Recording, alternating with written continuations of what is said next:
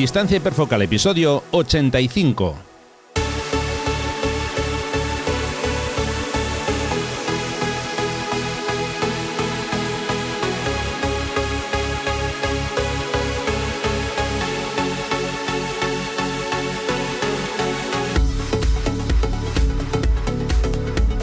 Hola, ¿qué tal? ¿Cómo estamos? Bienvenidos a un nuevo episodio de Distancia Hiperfocal, el podcast de fotografía de paisaje y viajes.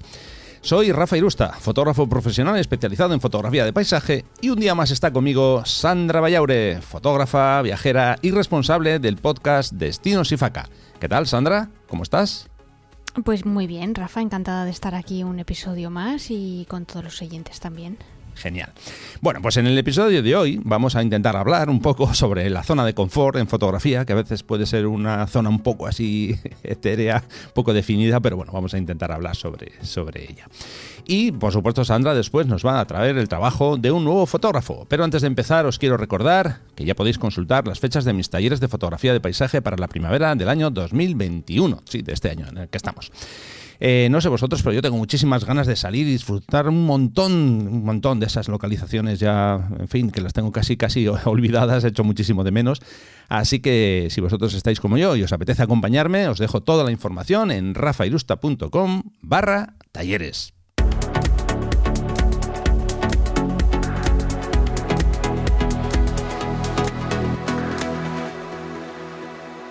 Episodio 85, como ya sabéis, todas las notas del programa van a estar en rafairusta.com barra episodio 85 o barra número 85 a secas. Solo con poner el número ya, ya funciona. Eh, a ver, Sandra, vamos a hablar de la zona de confort, a ver qué, qué, podemos aportar sobre este tema y a ver si realmente salir de la zona de confort nos va a ayudar a mejorar nuestra fotografía. Yo creo que sí, pero bueno, vamos a intentar, si te parece, desgranarlo y hablar sobre, sobre ello. ¿Eh? Sí, sí, fenomenal. A ver, que contaremos eh, algunos detalles de nuestras experiencias y como siempre, pues eh, os pediremos a, a, los oyentes que también nos hagáis partícipes de, todo aquello que queráis aportar o, que queráis compartir. Eso es. Eh, si te parece, lo primero que voy a hacer es acotar un poco todo esto y, e intentar definir eh, qué, qué, es o, qué es lo que conocemos como zona de confort. ¿no? Eh, yo por lo menos voy a hablar en mi caso, que se puede decir que la zona de confort es aquella zona en la que yo me siento seguro. Cuando digo zona, no solamente me, me refiero a una zona geográfica, que voy a un sitio, voy al otro porque ya conozco, no, no. Eh, aparte de, eso, que también puede formar parte de nuestra eh, zona de confort, estoy hablando más que de las localizaciones, estoy hablando de arriesgarnos a buscar nuevas eh, composiciones dentro de esas, mismas localizaciones o de hacer cosas diferentes a las que hacemos habitualmente. Eh, no sé, en mi caso, para mí eso, las zonas de confort son quizá más las costumbres o los hábitos de lo que yo hago habitualmente, ¿no? Incluso se puede considerar a veces incluso las distancias focales. Se me ocurre cuando, por ejemplo, en los talleres algún alumno me dice, que nunca, yo nunca trabajo con el tele. Claro, porque está siempre acostumbrado a usar, por ejemplo, el angular, ¿no? Bueno, pues vale, si tu zona de confort es el, ese, ese, ese uso del angular, a lo mejor te conviene salir un poquito de ahí, ¿no? Y usar otras lentes diferentes. Eh, no use siempre los mismos filtros, porque ya digo, todo eso al final, como, como digo, en mi caso, forma parte de mi zona, de mi, de mi zona de, confort.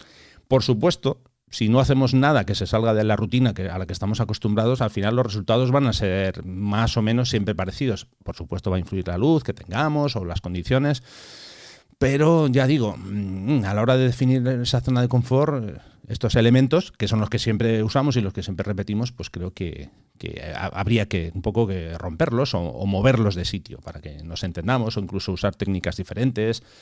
Eh, a ver, yo reconozco, en mi caso, una vez que ya hemos explicado esto así un poco por encima, voy a hablar de mi caso. Yo no soy mucho de, experimentar grandes cosas, eh, básicamente porque en mi caso tengo una, una, una, cosa muy clara, ¿no? O digamos una disciplina muy clara. A mí me gusta la fotografía de paisaje dentro de unos, de unos parámetros y hay, hay muchas cosas de las que no quiero alejarme. Pero sí que es cierto que a veces sí que me gusta hacer cosas nuevas, ¿no? Por ejemplo, eh, estaba pensando ahora, no sé, típica jornada que sales, intentas hacer el amanecer o el atardecer, me da igual. Si es, por ejemplo, el caso del amanecer, ¿no? Eh, llegas, esperas una luz maravillosa y estupenda y genial y te encuentras con que no hay nada de eso. Entonces, hay diferentes posibilidades. Una es, eh, haces las fotografías que haces siempre con esa luz, con lo que el resultado va a ser un poquito, un poquito regular, por no decir eh, tirando a malo. O mm, te reciclas y dices, bueno, ya que estoy aquí, voy a hacer otras cosas. No voy a usar, por ejemplo, eh, no sé, un tele para sacar el horizonte al fondo y esa luz eh, épica, sino que voy a centrarme con una focal más corta o incluso si, tienes un macro, en hacer mm, detalles que tengo alrededor, ¿no? Eh, no lo suelo hacer mucho, pero sí, sí, a veces sí que sí que hago. O intentar documentar una de esas salidas con un, con un no sé, una focal media, no sé, como si fuera una especie de, todoterreno, pero más centrado en la parte baja ese tipo de, acciones, ¿no? Que es, insisto, cambiar un poco los hábitos a los que estás eh, eh, acostumbrados. No sé si a ti, Sandra, te ha pasado eso, te pasa eso. Cuéntanos un poco. Te estaba dejando terminar para no interrumpirte porque sabes que es una costumbre muy fea que no me gusta y menos en un podcast, pero mm, eres un poco trolero. A ver, cuenta. ¿Qué es eso de que no qué es eso de que no innovas y de que no sales de tu zona de confort y de que ya estás no sé qué? Pero qué rollos cuenta y todos los episodios que hemos grabado sobre fotografía con dron? Sí, es que esa parte la iba a dejar para, para más tarde. Ah, o sea, digo, bueno, es que vamos. Estamos en la introducción. Ya.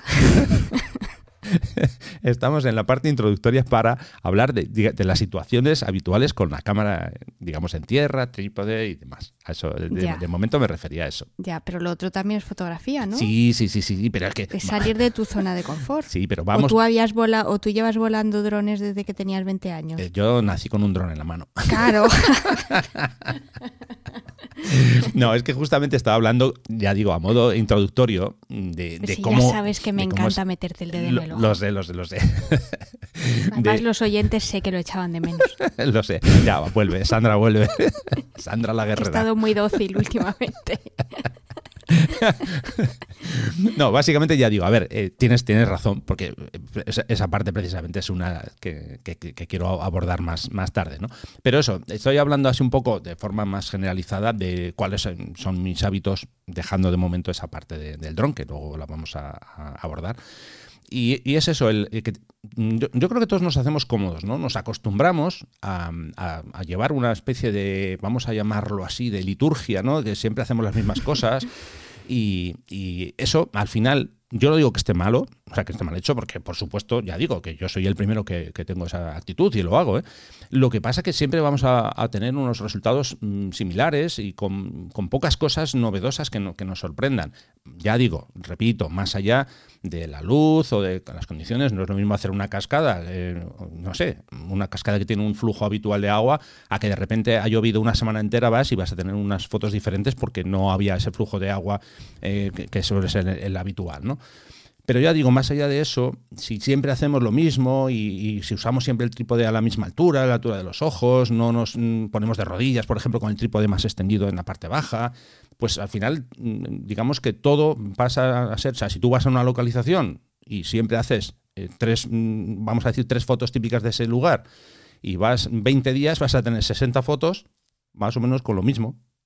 Pero bueno, ya digo, ahí es donde creo que salir de la zona de confort y experimentar cosas nuevas, pues eh, puede ser una forma de, transmitir mensajes diferentes. En mi, eso por lo menos es en, mi, en mi opinión, ¿no? Mm. A ver, mientras estabas hablando estaba un poco reflexionando sobre lo que iba a comentar yo porque mm, no sé si te he contado que mi perro se ha comido el guion, entonces eh, voy a tener que improvisar. Pero bueno, dicho esto y ya eh, dejándome de bromas y poniéndome un poquito más seria, eh, yo lo, que iba a comentar es una cosa que ya hemos mencionado en algunos episodios y es la diferencia que tenemos a la hora de hacer fotos tú y yo, sobre todo por el tipo de disciplina que, que, practicamos, ¿no? Y siempre decimos que en la fotografía de paisaje, pues mm, tienes la oportunidad de hacer fotos de forma más serena, con más tiempo, y por lo tanto entiendo que tienes más oportunidades de adaptar esa serie de automatismos de los que tú hablabas, ¿no? Y crearte efectivamente esa zona de confort.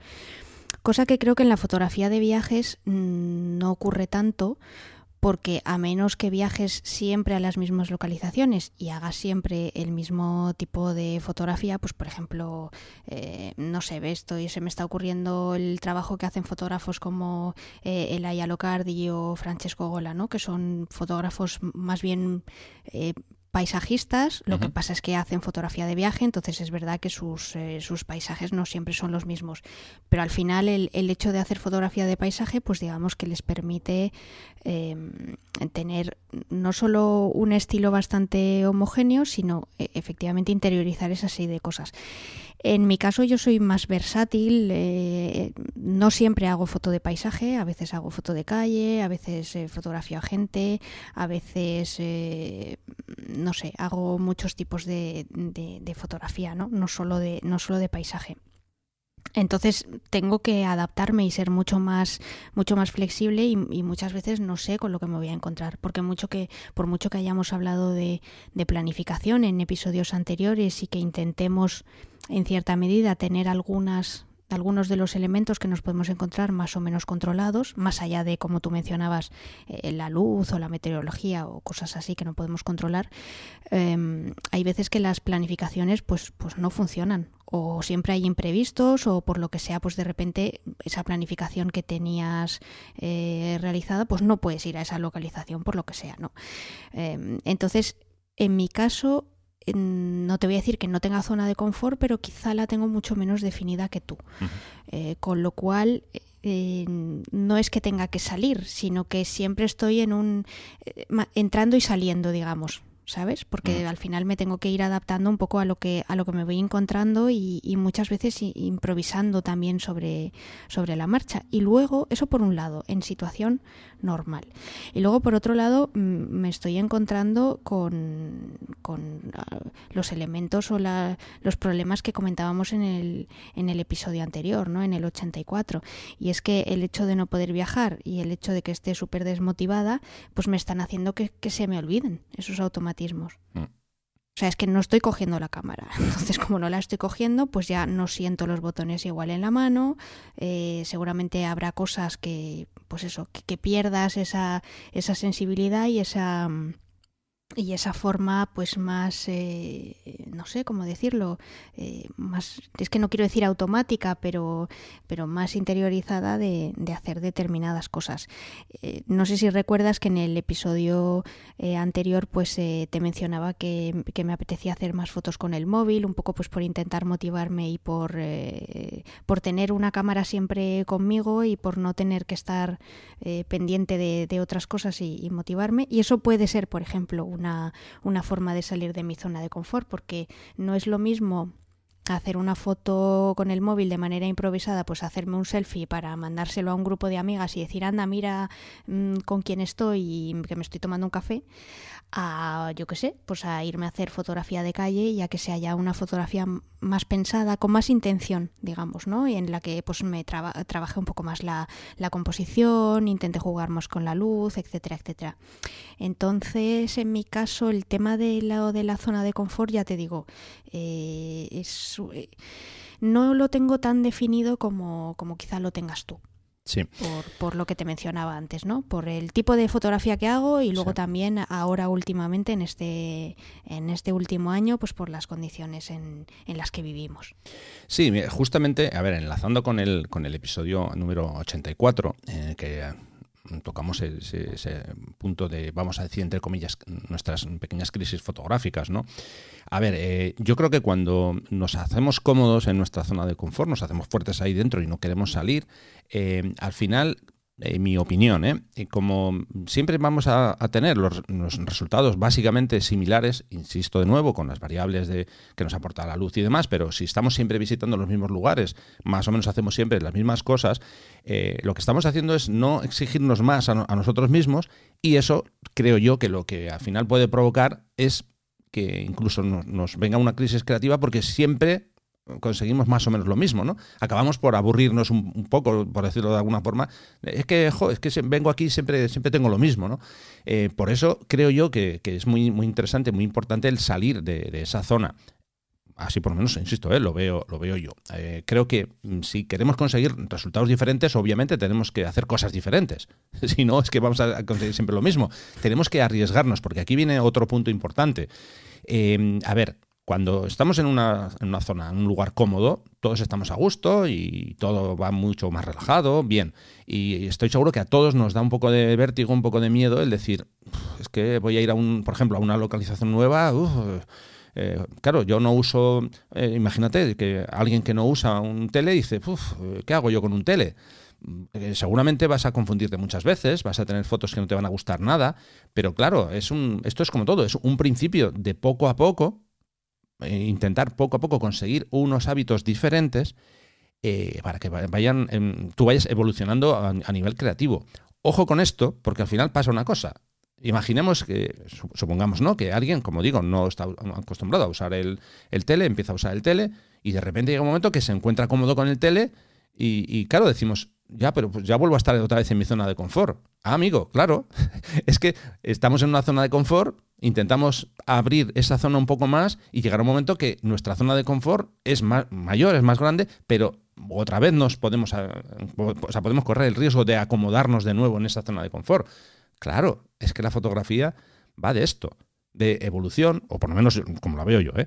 va de evolución, de intentar pulir cosas, de corregir cosas. No te digo que tengamos que, ah, pues ahora ya, eh, como soy number one en fotografía de paisaje, ahora voy a hacer bodegones. No, no, tampoco digo que haya que ser, bueno, que puedes hacerlo, ¿eh? pero que tampoco digo que haya que ser así de un extremo a otro.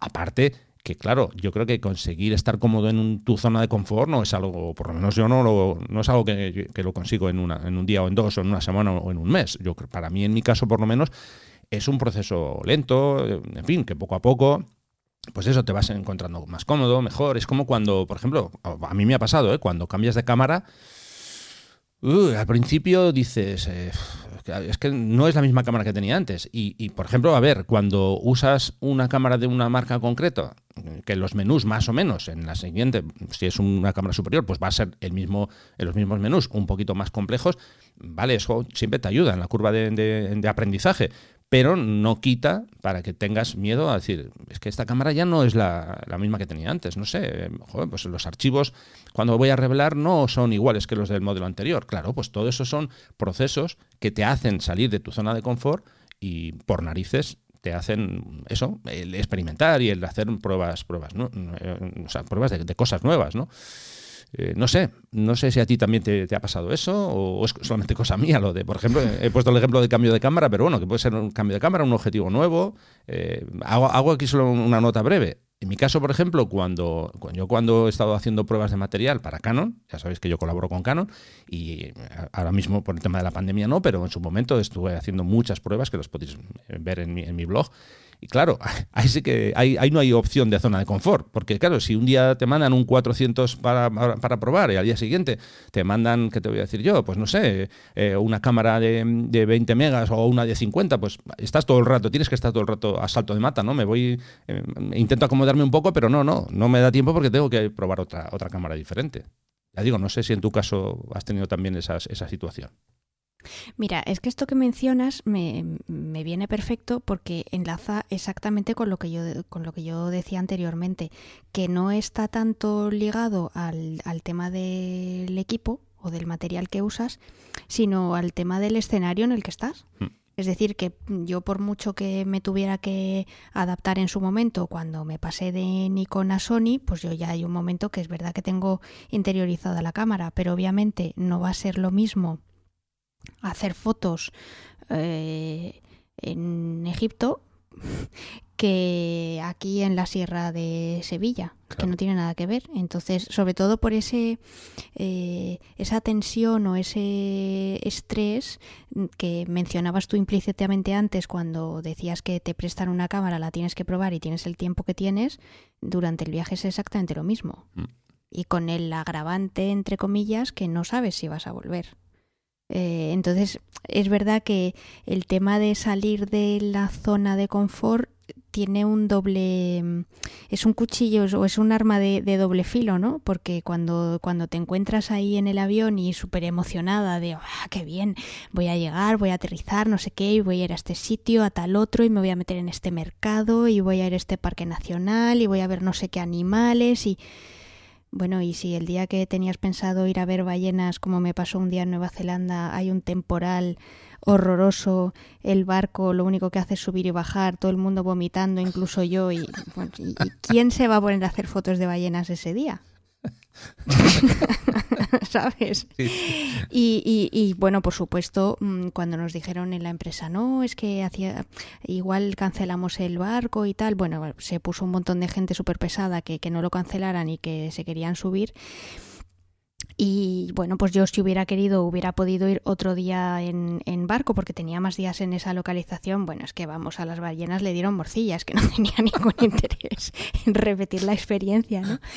Em, entonces, bueno, el tema de la zona de confort es que es, eh, está muy bien que tú hayas dado una definición al principio, pero realmente es un término muy amplio y que puede, eh, y, que, y que de hecho toca muchos aspectos de, de la fotografía. Entonces, al final ¿qué, es realmente la zona de confort de cada uno? Porque también hay otra, hay otra cosa que, quería relativizar o que quería matizar y es, bueno, ¿en qué momento nos sentimos cómodos? O sea, ¿hasta dónde llega el perfeccionismo o el decir, eh, bueno, ya mm, ya tengo una técnica o tengo una cámara o tengo una forma de componer o tengo una manera de analizar la luz con la que ya creo que me siento cómodo es que a lo mejor luego resulta que otro día sales a hacer fotos con un amigo que resulta que pues eh, tiene otra manera de medir o de componer o de ver la luz o lo que sea y todo aquello que tú pensabas que, que estabas haciendo de una forma chula pues resulta que se te da un vuelco y un giro de 180 grados y, y empiezas a ver las cosas de otra manera completamente diferente que eso también es interesante que, o sea, lo digo a modo de reflexión, no, no lo digo, no, no, es, no estoy cuestionando la definición que tú has dado al principio del episodio, sino que, es, que está bien que cada uno cuando estemos en, pues eso, fuera de casa, en, en la calle o en la naturaleza o donde sea haciendo fotos, que también nos planteemos el decir, bueno, mm, esto que estoy haciendo, ¿qué sentido tiene? O sea, ¿por, ¿por qué estoy haciendo esto? ¿Puedo hacerlo de otra manera? Mejor eh, le puedo preguntar a alguien a ver cómo lo hace para empaparme de su técnica o de su forma de ver las cosas y qué me puede aportar. Porque muchas veces es eso, es lo que tú decías, ¿no? Es el sumar, el ejemplo que ponías con el, con el teleobjetivo, ¿no? y que esa es que no me gusta mucho, la verdad, la, expresión de zona de confort y creo que a ti tampoco, pero bueno, como no tenemos otra, pues es la que vamos a utilizar. Pero esa, esa, esa comodidad que tenemos a la hora de hacer las cosas, lo chulo es precisamente que cada vez vaya siendo más grande para que los retos de salir de ella cada vez también sean más grandes y, y al final te, terminemos aprendiendo más de lo que inicialmente pensábamos que íbamos a aprender o a mejorar. Mira, pues precisamente en este guion ya sabes que nunca es guion. Tenía Sí, ese que compartes conmigo todas las, eh, todas las, mm, las, veces antes de, grabar. El mismo, el mismo. Tenía yo una pregunta que dice, ¿cómo saber si estás acomodado en tu zona de confort? Claro. Y esa es un poco la, pregunta que yo os lanzo o, la, la, propuesta que yo os lanzo, cómo saber si estáis acomodados o no. ¿no? Y yo os voy a hablar de, de mi caso en particular, cómo lo hago yo. Y yo lo que hago es hacer una revisión del trabajo que he hecho en, los últimos meses. En este caso hay que remontarse bastante porque en el, año pasado no hemos podido salir, pero bueno. Entonces hago un análisis, como digo, de, las fotos que he hecho, de, los resultados que, tengo a la vista y eso me, puede dar una pista. Si estoy haciendo siempre las mismas cosas, si estoy visitando siempre los mismos, las mismas zonas, los mismos lugares. Sí que es cierto, como bien dices, que mi caso y el tuyo es diferente, porque tú al final, si viajas y te mueves más, es más difícil quizá de mm, esa, percepción, ¿no? De ver ese, ese punto, si estás acomodada o no. Pero bueno, yo ya digo, hablo de mi caso, en tema de localizaciones o en tema de hacer siempre las mismas cosas, o eh, como ya decía antes, mismos mm, eh, encuadres en el sentido de que siempre el, trípode esté a, la misma altura y demás. Entonces, eh, yo creo que eso nos puede dar una pequeña pista para decir, a lo mejor tengo que cambiar cosas. Y en función de esa, investigación que haces de tu, propio, trabajo, pues mm, avanzar hacia, un, hacia un, sentido u otro. Yo creo que, a ver, esto siempre os lo comento. El ejercicio de revisar el trabajo que hacemos, yo creo que es algo fundamental. En mi, en mi opinión, por lo menos, ¿eh? para, pero no solo para esto, para el tema de la zona de confort, sino en general para, para, ver lo que estamos haciendo, si nos gusta, si estamos avanzando en el, en el camino y en el sentido que nosotros queremos, queremos llevar. No sé. Entonces, una vez que yo hago este análisis, A partir de ahí ya lo que hago es mm, eh, tomar acción, ¿no? Por ejemplo, pues eh, intento salir de la rutina, que eso es lo que, lo que ya os he, os he comentado antes, ¿no? Eh, insisto en que esto creo que tiene mucha relación con el episodio anterior, el número 84, porque repito que si lo que vemos al final nos acaba aburriendo, que eso, eso acaba por, por eso, por, por minar tu, tu capacidad de, intentar hacer cosas nuevas. Fíjate, aquí voy a retomar lo que tú me has comentado antes del tema dron, ¿no? Que yo me lo he tomado también al final como obviamente salir de la zona de confort. Es levantar una cámara por encima de la cabeza y bueno, es hacer otro tipo de, de fotografías. Y la verdad que últimamente me ha pasado una cosa que la, la, quiero traer aquí porque creo que tiene mucho, mucho interés. A ver, eh, llevo saliendo con el dron estos últimos días, pues, eh, vamos, ha sido creo que como seis o siete salidas. Y las luces, las condiciones de luz han sido pésimas, una basura. Lo que pasa que, bueno, eh, como estoy con ganas también de coger más habilidad con el dron, en fin, eh, es un poco una mezcla, ¿no? No solo de hacer fotos, sino de manejar mejor el, aparato, coger eh, más experiencia y demás. Pero bueno, ya que estás, dices, bueno, pues ya que estoy, pues voy a hacer algunas fotos. Claro, ¿qué pasa? Que cuando vas el primer día, dices, bueno, pues aquí igual se podía salvar algo. Bueno, vas el segundo día, sigue siendo la luz pésima, bueno, aquí me cuesta más salvar algo. Ya vas el tercero, el cuarto, el quinto, el sexto, ya llega un momento que dices, vaya basura que estoy haciendo, no vale nada de lo que estoy haciendo, ¿no? Y eso puede hacer que al final digas, esto, esto, que, es que esto no funciona. Pero ahí lo que hay que hacer es decir, a ver, quieto, atención, olvídate ¿eh? Olvídate, eh, si, tú vas con la idea de volar y de coger más experiencia, pues céntrate en eso. ¿Que haces alguna foto? Vale, pero luego no intentes darle 40 vueltas a las fotos para intentar sacar de donde no hay, porque si no hay, no hay y ya está. Esas fotos las borras y ya está has volado, has hecho fotos, eh, también te sirven a veces para hacer pruebas más, mm, digamos, de, cuestiones técnicas, eh, pequeños experimentos que haces, pues no sé, pues yo qué sé, pues he volado con eh, un viento de 20, no sé, 20 o 25 kilómetros en rachas fuertes, cómo se comporta el dron, si se mueven a hacer las fotos o no, pero olvídate del resultado final, porque en ese caso eh, ya te digo, ese resultado puede acabar que si vas analizando cinco o seis días seguidos con malas fotos, dices, el dron se queda en, la maleta y no, no lo saco, ¿no? Esto, trasládalo a tu cámara. Si tú sales cinco, seis, siete, siete veces con unas, luces horribles con tu cámara, llegará un día que digas que no, no sale nada interesante. Ahí lo importante, claro, es eso. Ojo, que la moral no se caiga, no pasa nada. No hay buena luz, no hay buenas condiciones, no pasa nada. Intenta hacer otras cosas, ya digo, no sé, busca a lo mejor más detalles sin centrarte más en un gran paisaje. No sé, en, suma se trata de, de, hacer cambios en, el, en tus en, las costumbres, ¿no? Que no sea siempre estar acomodado haciendo lo mismo, de la misma forma, con los mismos objetivos y, y demás. Porque muchas veces pasa esto, ¿eh? Gente que nos compramos tres, cuatro eh, objetivos, los llevamos en la, en la mochila y solamente usamos uno. Eso es algo muy habitual, en paisaje por lo menos. No, es que yo el tele Ah, lo uso poco. ¿Pero poco cuánto? ¿Cuántas fotos haces con el tele al año? No, pues a lo mejor una docena. Pues es que entonces igual no tenías que, que, que, llevar un tele en la mochila, que pesa, que igual pesa un kilo y medio, te va a jorobar la espalda. No sé, no sé, en fin. Ah, por lo menos. No, lo que. Yo Perdona, ya digo. Sigue. No, no, que básicamente yo lo, lo, veo así, eh, a mí me afecta de esa forma, ¿no? Y, y no sé, yo creo que, que, que puede ser que haya mucha gente que esté en el mismo caso que yo. Sí, lo que mencionas es, eh, es interesante. Yo quería quizá aportar otro, eh, otro punto de, de, vista y es que en mi caso, como no tengo... Eh, no tengo ni la, ni la necesidad ni la oportunidad realmente de estar eh, probando nuevo material o, o, o usando diferentes objetivos o, o bueno, o incluso con el tema de los filtros, ¿no? Eh, al final yo llevo mucho tiempo más o menos con el mismo equipo, entonces es verdad que en, mi caso intento mmm, trabajar más la parte artística, ¿no? Es decir, intentar buscar nuevas composiciones, cambiar el punto de vista y sobre todo aprender a aprovechar mejor las condiciones de luz que tengo, porque como muchas veces eh, es lo que he comentado antes, no puedo volver a las localizaciones y tengo que hacer lo que pueda con la luz que tenga, pues eso que tú comentabas antes de, claro, al quinto día lo que veo es una porquería, yo tengo que intentar que, eso no ocurra.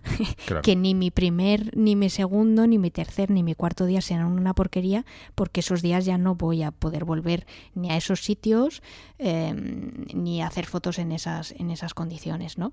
Entonces, eso para mí es un reto muy grande que me obliga eh, lógicamente permanentemente a salir a salir de mi zona de confort y a intentar pues eso que si las condiciones de luz no son muy buenas pues obviamente no voy a hacer amaneceres no voy a hacer atardeceres pero a lo mejor la hora azul sí es interesante porque no pasa nada si el cielo está cubierto.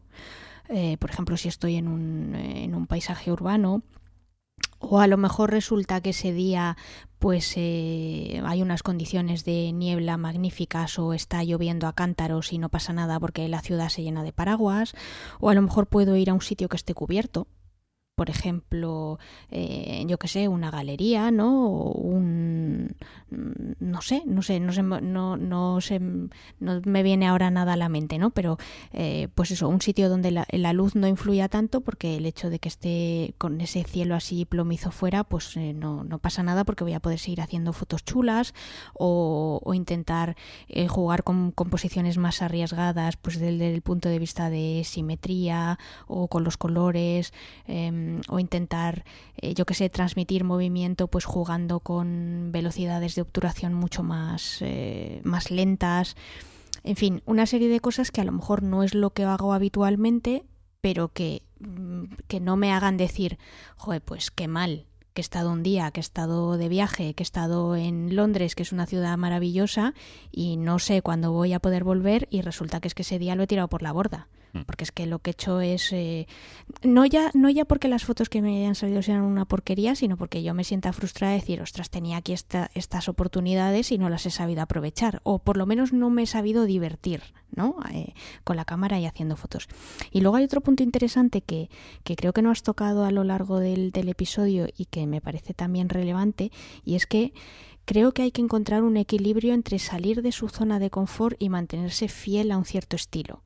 Eh, porque si también si nos obligamos a salir de la zona de confort y a probar cosas que a lo mejor no nos gustan o no nos llenan o sencillamente no nos apetece aprenderlas, también puede que haya un porqué. Quiero decir que luego cada uno tenemos un, un, estilo, una forma de hacer fotos y una forma de ver el mundo que obviamente es lo que hace que, eh, bueno, pues que mis fotos no sean las mismas que las que hace Rafa. Hmm. Eh, y eso es y eso es lo interesante de que los dos hagamos las fotos, ¿no? Que seguramente si los dos nos vamos a la playa de Barrica, pues él se va a fijar en unas cosas después de haber ido 50 veces que ha ido él y yo que nunca he estado, pues seguramente nos fijaremos en cosas muy distintas y habremos estado el mismo día, a la misma hora, eh, pero habremos visto cosas diferentes, cada uno dentro de nuestro estilo, ¿no? O incluso luego también a la hora de revelar o de procesar. Entonces, creo que también hay que ser coherentes, eh, que tenemos que ser coherentes con nosotros mismos y hacer aquello que realmente nos pida el cuerpo, que tampoco se trata de forzar la máquina y de llegar a hacer algo que nos resulte eh, pesado o incluso un castigo, porque si no lo que nos va a pasar es que rápidamente vamos a perder interés o incluso ese día pues eh, nos vamos a, o aburrir o a enfadar un poco con nosotros mismos porque nos estamos obligando a hacer algo que sencillamente no nos apetece y no nos y no nos olvidemos que la fotografía siempre tiene que ser algo que nos divierta, que nos entretenga y que nos haga un poco evadir de, pues eso, de esas pequeñas miserias cotidianas que, que son las que nos hacen la vida un poco, un poco más triste. Claro, a ver, eh, vamos a ver, es que todo, todo lo que estábamos articulando, eh, por lo menos bajo mi punto de vista, estaba siempre pensando en el, en el episodio 84. Hablamos mucho del 84 porque es que yo creo que estos dos, estos dos episodios podrían haber sido uno, pero habría sido muy largo, entonces obviamente había que, trocearlo, ¿no? Y, y, por supuesto que esa medida que dices tú, estoy totalmente de acuerdo porque de hecho era mi, mi siguiente punto que, quería tocar sobre una frase, con esto igual me meto en un jardín, pero bueno, me meto en, un, charco y no, pasa nada porque voy a intentar explicar la, la, frase que voy a decir ahora. Voy a intentar explicar eh, por qué en esa frase no, no, estoy de acuerdo al, al 100%. Es, es, eso que suelo oír de, pues yo tengo el objetivo tal, el que sea, y lo llevo soldado a mi cámara, no lo quito nunca. Me parece perfecto. Si tú quieres, por ejemplo, llevar el, el no sé, el 1424 puesto en la cámara y no lo quitas, me parece genial, yo no tengo nada que decir. O llevas el, el 70-200 siempre, no pasa nada. Pero yo a lo que voy es que justo lo que tú decías, el equilibrio ese, ¿qué pasa eh, entre tu, tu, estilo y tu tipo de fotografía? Pero ¿qué pasa cuando de repente alguien dice, es que últimamente tengo una pequeña crisis fotográfica? Vale, vamos a revisar lo que haces. Es que si tienes el 1424 puesto permanentemente, igual es que estás ya completamente agobiado de, tener solamente esa visión de, eso, de, las nuevas localizaciones. Porque igual estás visitando, eh, no sé, diversas localizaciones que no encajan muy bien con ese tipo de, objetivo. A lo mejor ahí, como digo, es bueno que salgas de esa zona que tú tienes, que sí, sí, que ya sé que es tu estilo, totalmente de acuerdo. Porque eh, esto también lo uno con, por ejemplo, típico. Oye, pues mira, me acabo de comprar un filtro de seis pasos y es que lo uso siempre. ¿Vale? ¿Te gusta el filtro de seis pasos? Vale. Pero ¿en serio tú crees que todas tus fotos tienen que llevar un filtro de seis pasos? Que puede que sí, pero también puede que no. Porque muchas veces nos compramos cacharrería y tengo un 1635 y un 2405 y un 70-200 y un 100-400. Vale, ¿cuántos usas de los cuatro? Pues la verdad que solamente uso dos. Vale, ¿y los otros para qué los llevas? que, oye, que tú con tu dinero haces lo que quieres, puedes llevar lo que quieras, cargar tu espalda como tú quieras. Me he comprado un juego de filtros completo. ¿Y, cuántos usas? Pues la verdad que solamente uso uno. Pues igual, ya que los tienes, no sé, igual puedes experimentar y probar cosas nuevas, ¿no? No sé, es, solamente sugerencias que yo os dejo caer, ¿eh? Ya digo, porque esto de las frases de, no, no, yo esto lo llevo en la cámara y no lo quito nunca. Que igual, incluso igual yo también he dicho alguna vez eh, alguna frase de esas, ¿eh? Eh, no, no suelo hacerlo porque a mí me, es que me gusta cambiar y, yo no sé, mm, si hago un paisaje y puedo hacer con el 16 35 lo hago, pero si a la vez veo una, una zona que, no sé, que quiero, em, yo no sé, centrarme en una zona concreta y puedo meter el 2405 y si puedo meter el 5400 también lo hago, intento hacer todo, o sea, todas las, posibilidades que tengo, ¿no? Eh, que no digo que esté ni bien ni mal, simplemente que intento eso, no acomodarme, intentar hacer diferentes cosas dentro de, las posibilidades que tengo. Pero, repito, que esto siempre son eh, sugerencias, ¿eh? que nosotros no, obliguemos a nadie a que haga cosas o, no. Y como tú muy bien has, dicho, que, es que lo de la zona de confort para diferentes estilos es muy, muy, muy, muy, muy cambiante, ¿no? Y el ejemplo que has puesto tú, de tu caso y el mío, tipo de fotografía que hacemos. Es mucho más, yo creo que es mucho más difícil que tú te acomodes a que lo haga yo. Porque si tú vas visitando diferentes lugares es que ya no te da tiempo. Sí que puede ser que te acomodes en, un, digamos, en una, en unas focal, en un rango de focal bastante similar, pero como, claro, como, como las, digamos, las escenas que tú fotografías son súper, súper diferentes, eh, yo creo que es mucho más difícil que, entres en ese, en, ese, en ese momento de decir, estoy agobiada ya porque estoy haciendo siempre lo mismo. Yo creo que es, más, bastante más complicado que, que, que lo que sería mi caso. Sí, hombre, yo la verdad te diré que no, hasta la fecha no, no lo he experimentado, no he tenido esa, no he tenido esa, esa sensación. También es verdad que, porque a mí, y, prueba de ello es la, la, sección que hacemos en cada, en cada episodio, eh, a mí me encanta ver el trabajo de, de otros fotógrafos y no, no, tienen por qué ser siempre de, de, lo mismo. Es verdad que hay algunas disciplinas que no me interesan demasiado eh, y entonces pues esas no, no las exploro. Eh, pero sí que intento inspirarme un poco de lo que hacen otros fotógrafos, pues precisamente para entrenar mi ojo y que y no siempre estar pensando o viendo de la misma manera de la que yo veo pues eh, em, naturalmente desde mi interior, ¿no? Eh, un poco eso, pues buscando el que mi estilo vaya evolucionando y sobre todo que, que no me estanque y que no haga siempre el mismo tipo de, de fotografías.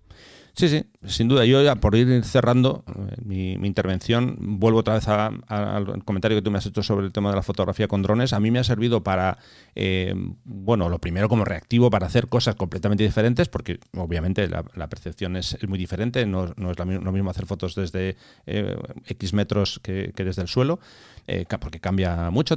También cambia también el, concepto de cómo tienes que, que, hacer las fotos técnicamente y demás.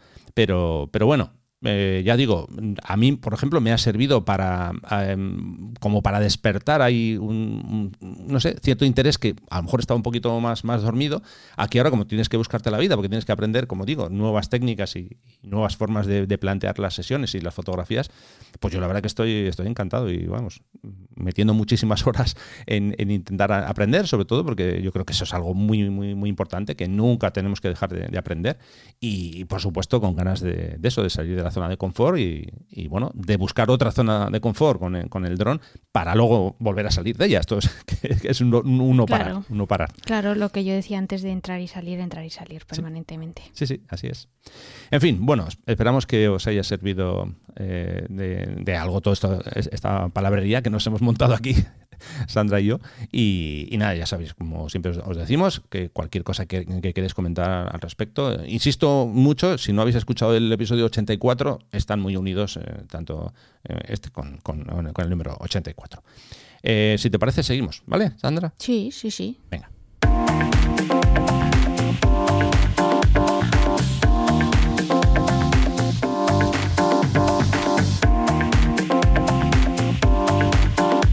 En Distancia Hiperfocal hablamos de viajes con Sandra Vallaure. Vamos allá, Sandra, a ver a qué fotógrafo nos traes hoy, a ver qué, trabajo y qué cosas nos cuentas. Cuando quieras. Pues el otro día, revisando los fotógrafos de los que había hablado así a lo largo de estos últimos 84 episodios y ya con este 85, eh, y viendo fotos que tenía marcadas como favoritos en varios sitios y así archivadas y, buscando así en mis, en mis viejas glorias, digamos, me encontré con una foto que hacía tiempo que no había visto y que de hecho en su momento se convirtió en viral y que me hizo descubrir a, a este fotógrafo y me di cuenta que realmente nunca lo había no lo había traído hasta ahora a esta sección y, me pareció interesante hablar de él. Es verdad que es un que es un tema que ya ahora que se está pasando el invierno, pues a lo mejor ya, ya no ya no viene tan tan a colación, pero bueno, creo que no solo esa parte de su trabajo es interesante, sino el todo todo el conjunto y, y vamos a hablar de él. El fotógrafo en concreto se llama Michele Palazzo, es un fotógrafo pues prácticamente por afición realmente porque él, de formación es arquitecto, estudió arquitectura en la Universidad de, Venecia. Y luego en su día a día eh, es eh, director de experiencia de usuario y de interfaz de, usuario en, una empresa en, en, Nueva York, que es donde vive actualmente. Bueno, pues eh, como os decía, es arquitecto de, formación. Lo que pasa es que empezó a hacer fotos pues cuando estaba en el instituto en, Ravenna, que es de donde, de donde es él, y realmente a él lo que le interesaba era hacer fotos de, edificios, todo lo que estaba vinculado a la geometría, las luces, em, las sombras. Lo que pasa es que, bueno, como él se dio cuenta de que realmente podía combinar la, arquitectura con, la fotografía, pues eh, aunque siguió, digamos que la parte académica de su formación por, ese, por el lado de la arquitectura, nunca dejó de, hacer fotos. Y luego, pues eh, con el tiempo, digamos que decidió migrar eh, la parte de su formación como y nunca ejercer como arquitecto, sino que se dedicó pues más a cosas de, diseño gráfico, como os he dicho, de experiencia de usuario, em, lanzó una agencia de diseño web en, en Bolonia y tal pero no terminaba de no, no terminaba de, estar contento con eh, pues eso ni con las fotos que hacía ni con el tipo de, trabajo que, realizaba entonces bueno pues en 2012 decide mudarse a Nueva York que es eh, donde vive actualmente como os comentaba anteriormente. Y claro eh, en fin yo coincido completamente con Miquele que qué lugar qué lugar mejor eh, para fotografiar arquitectura y para fotografiar la vida de la ciudad, que es a lo que luego posteriormente se mm, ha ido evolucionando su fotografía, ¿no? intentando salir de su zona de confort, que era la, arquitectura, eh, pues que Nueva York. ¿no?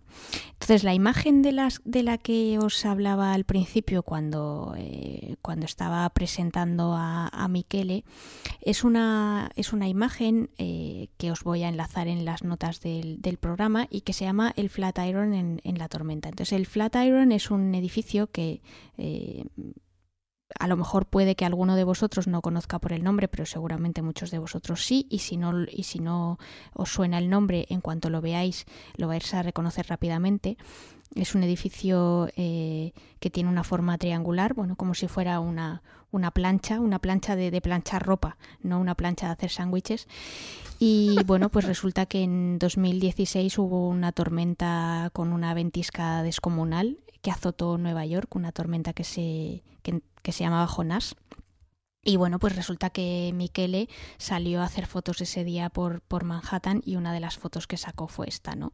Eh, que es una foto, pues, eh, realmente que parece casi, casi parece una pintura en realidad en vez de en vez de una foto parece que se la imaginó él en su cabeza y que cogió un lienzo y la y la pintó y es bastante es bastante espectacular eh, además con la anécdota que le he leído en alguna de sus entrevistas de que él eh, disparaba con Fuji y justamente el día anterior de la tormenta eh, vendió su Fuji XT2 y el día de la tormenta salió con una Rico chiquitita de, de casi casi de bolsillo porque no tenía cámara para hacer fotos porque acababa de acababa de venderla porque se quería cambiar a un, a un modelo superior, ¿no?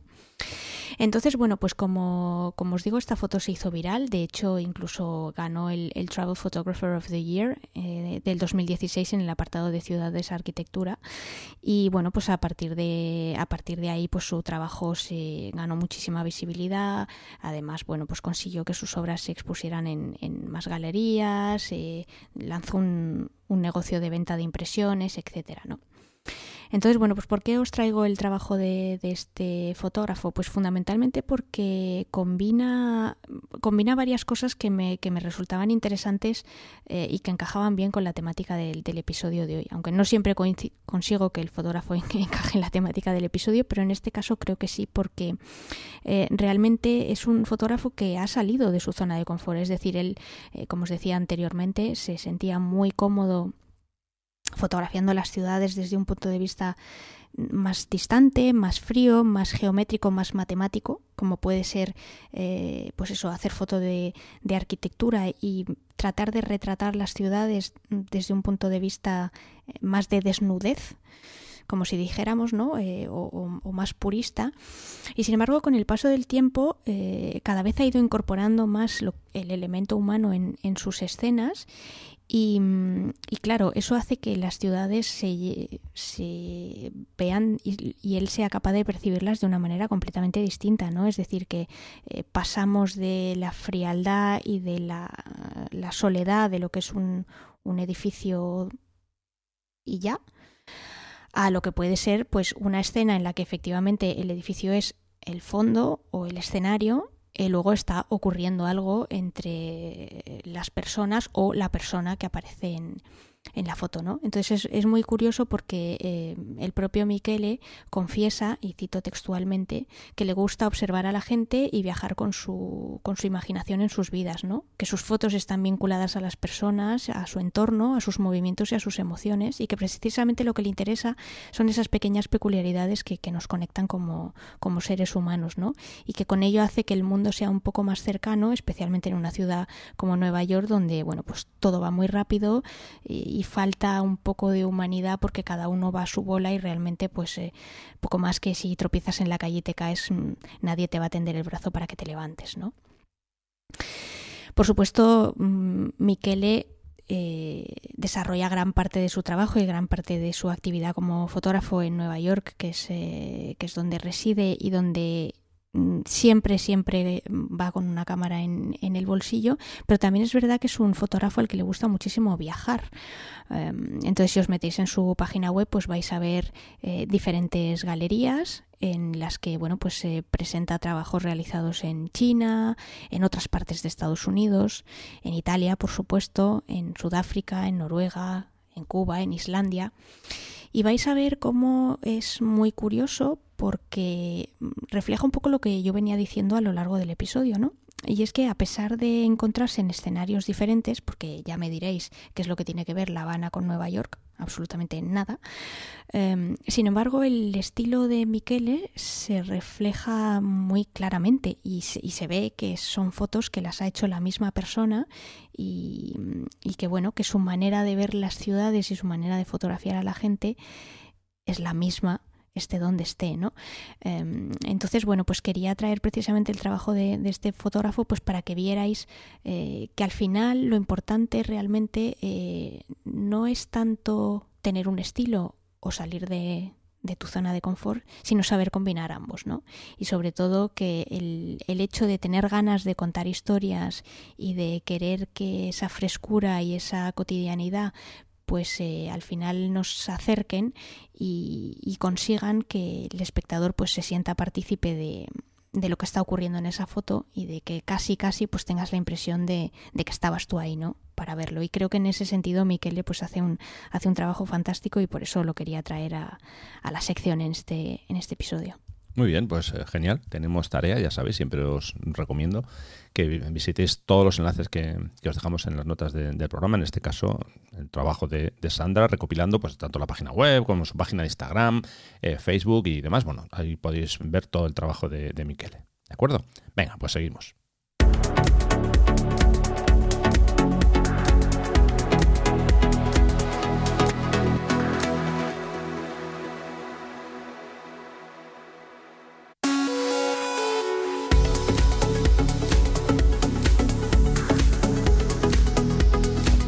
Bueno, Sandra, pues hoy creo que nos ha quedado un poquito más largo de, lo habitual, pero, pero bueno. Es lo que tiene dejarme hablar. Sí, sí. Coger la moto. Me dejas hablar, me dejas hablar y... Bien, bien, bien. Bueno, pues nada, eh, cuando, cuando quieras se comenta a los siguientes cómo pueden contactar con nosotros, darnos su punto de vista, su opinión, qué opinan de la zona de confort, etcétera, etcétera.